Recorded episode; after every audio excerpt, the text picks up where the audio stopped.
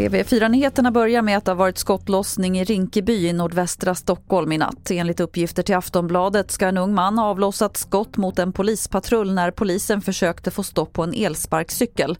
Ingen ska ha skadats och en person ska ha gripits misstänkt för mordförsök.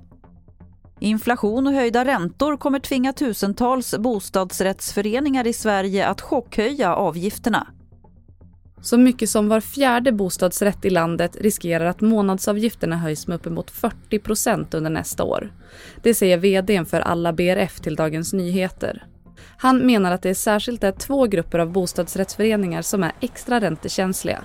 Nyproducerade föreningar med stora skulder och föreningar som under lång tid haft en för låg avgiftsnivå. Reporter här var Malin Otander.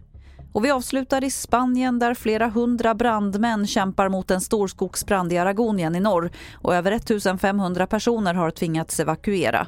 Spanien har drabbats av över 300 skogs och markbränder bara i år och landet är värst drabbat av alla europeiska länder. Fler nyheter hittar du på tv4.se. Jag heter Lotta Wall.